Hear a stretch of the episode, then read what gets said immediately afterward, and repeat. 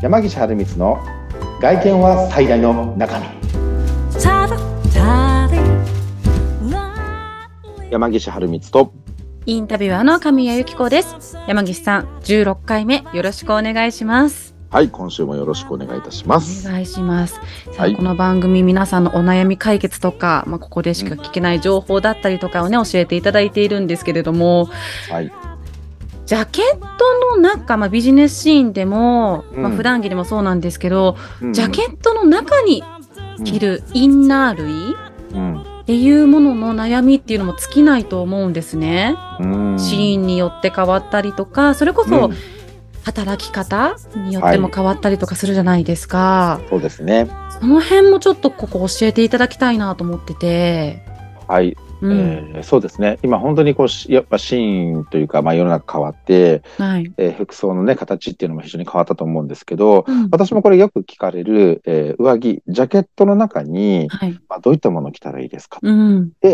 えっ、と、まあ、従来通り襟付きのシャツだはいった。りとか、襟付きのシャツまではいかないけれども、まあ、T シャツのようなもうん、の、うんうんでもどういった T シャツ着ていいのかわからないっていう声をいただくので、えっ、と、前半後半にこれも分けていこうかな。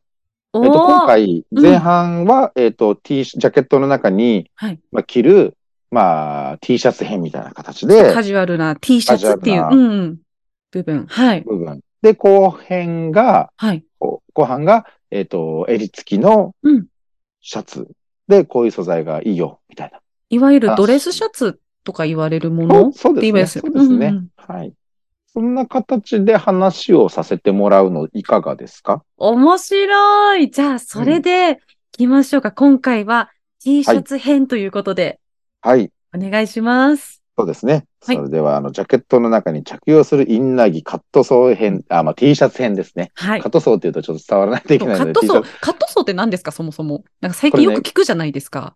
あの、言いますよね。あの、正式にはね、カットソーンっていう、カッまあまあ、トソーン。そううんカット、点、アンド、点、ソーンって言う二つの言葉がつながってカットソーって言葉がカタカナだとあるんだ。そうですね。まあ、よよまあ、よ要は今、今で言うと T シャツなんですけど。いわゆる T シャツね。あそれで間違いないんですね。はい、うん T シャツという理解でもいいと思います。あはい。りがとうございます。いいいいじゃあ話変えていきましょうか。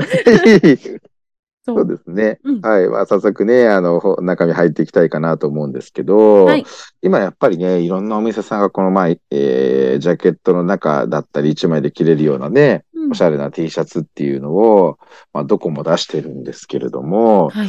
やはりね、あのーこれ、いろんなお客様が、もう何年も何年も毎年、同じこと聞かれるんですよ。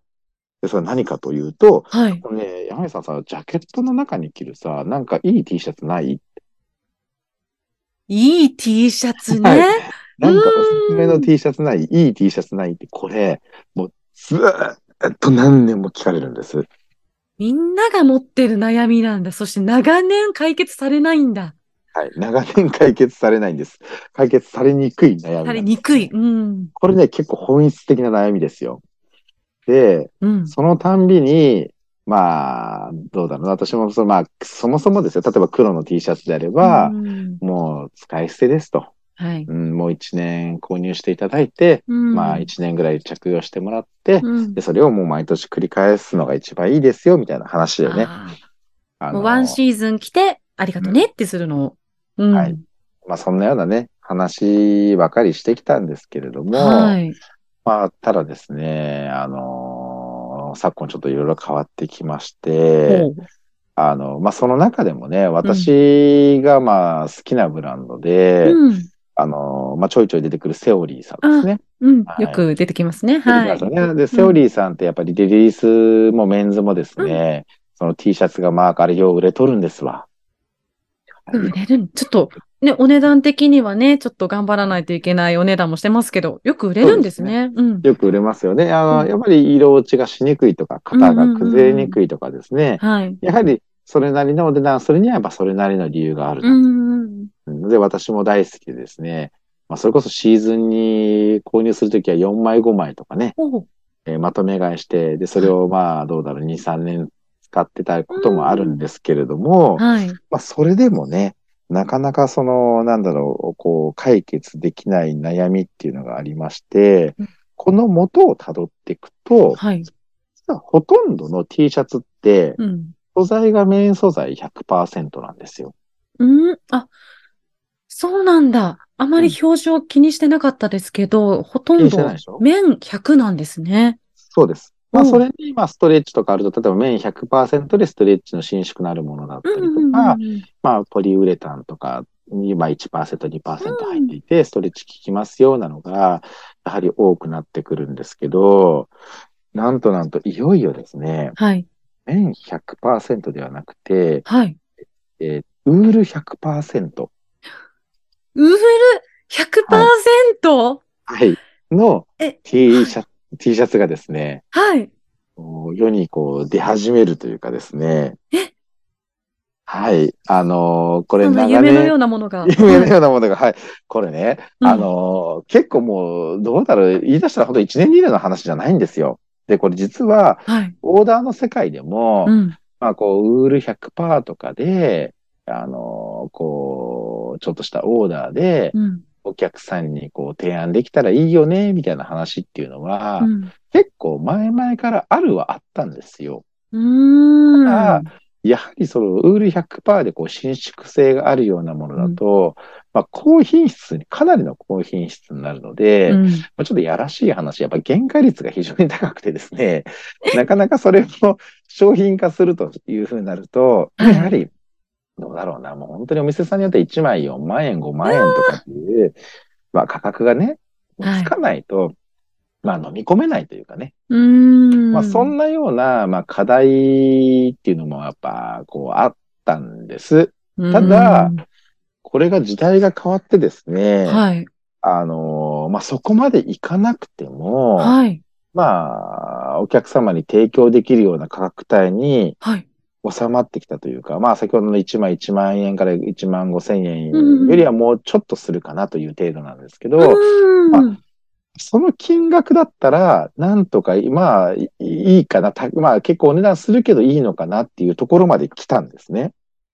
なんでしょうね。一般の感覚からすると、1はい万いくらの T シャツだったら考えれるけど、これがはい2万いくらってなってくると、いや、うんそこまで払えないよっていうのはあります、正直。ありますよね。で、はいこれがどうしてもその、まあ、それ以上のね、金額設定っていうのがなってたので、いやなかなかいや難しかったんですけど、はい。まあ、あの、どうだろうな、1号から、まあ、2万円以内ぐらいまでで、うん。まあ消費税プラスされたら変わってくるけど。変わってくるけうんど、まあ、商品化されてきたのかなっていうところがあって、これやっぱりウール100%の、はいしかも今回その、これ MTO なので、うんうん。あのね、あの、要はパターンオーダーですね。はい。えっ、と、T シャツ、例えば M、L、XL とかサイズがあるんですけど、うんこの横ね、シャツのこの横のゆとりだったりとか、はい。でちょっとね、お腹が出てる方とかだと、シャツの丈が上がってきちゃうんで、丈が短くなっちゃうって悩んだりとかするんですけど、うんうその丈もちょっと長めに調節したりとかでですね、オーダーの要望を聞いて、はい。ウール100%なので、はい当。然見た目にもツヤがあって、まあ、はい。綺麗に着れるというのが、まあ、商品化されてきてるんですよ。夢のような理想の T シャツが、はい。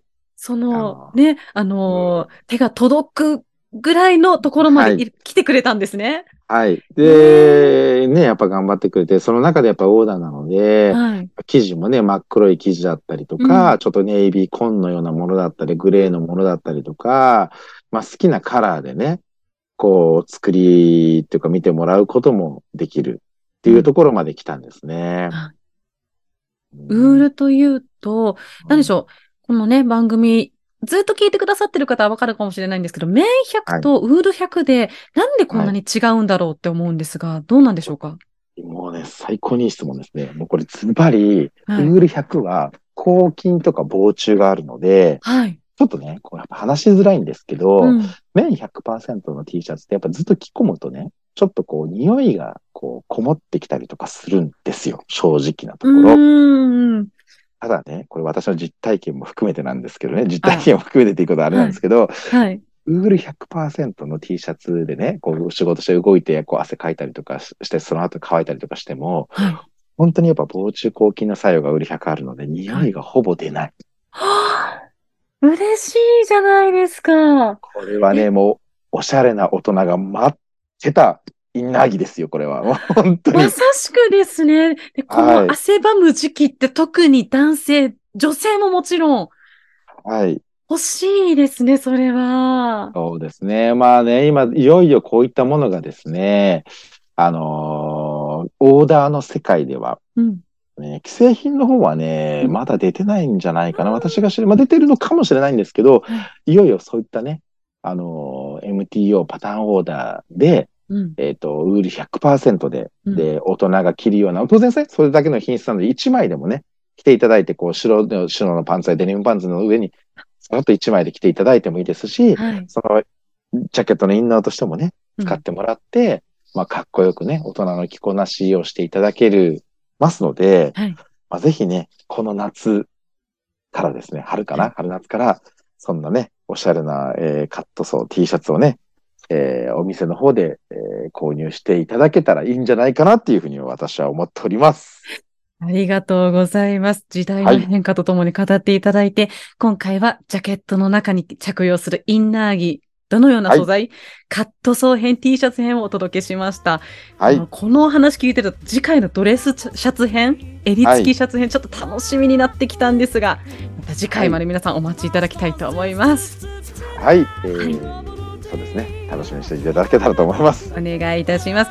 ということで、今回はここまでということで、ここまでのお相手は山岸春光とインタビュアーの神谷由紀子でした。それではまた次回。ありがとうございました。はいありがとうございました。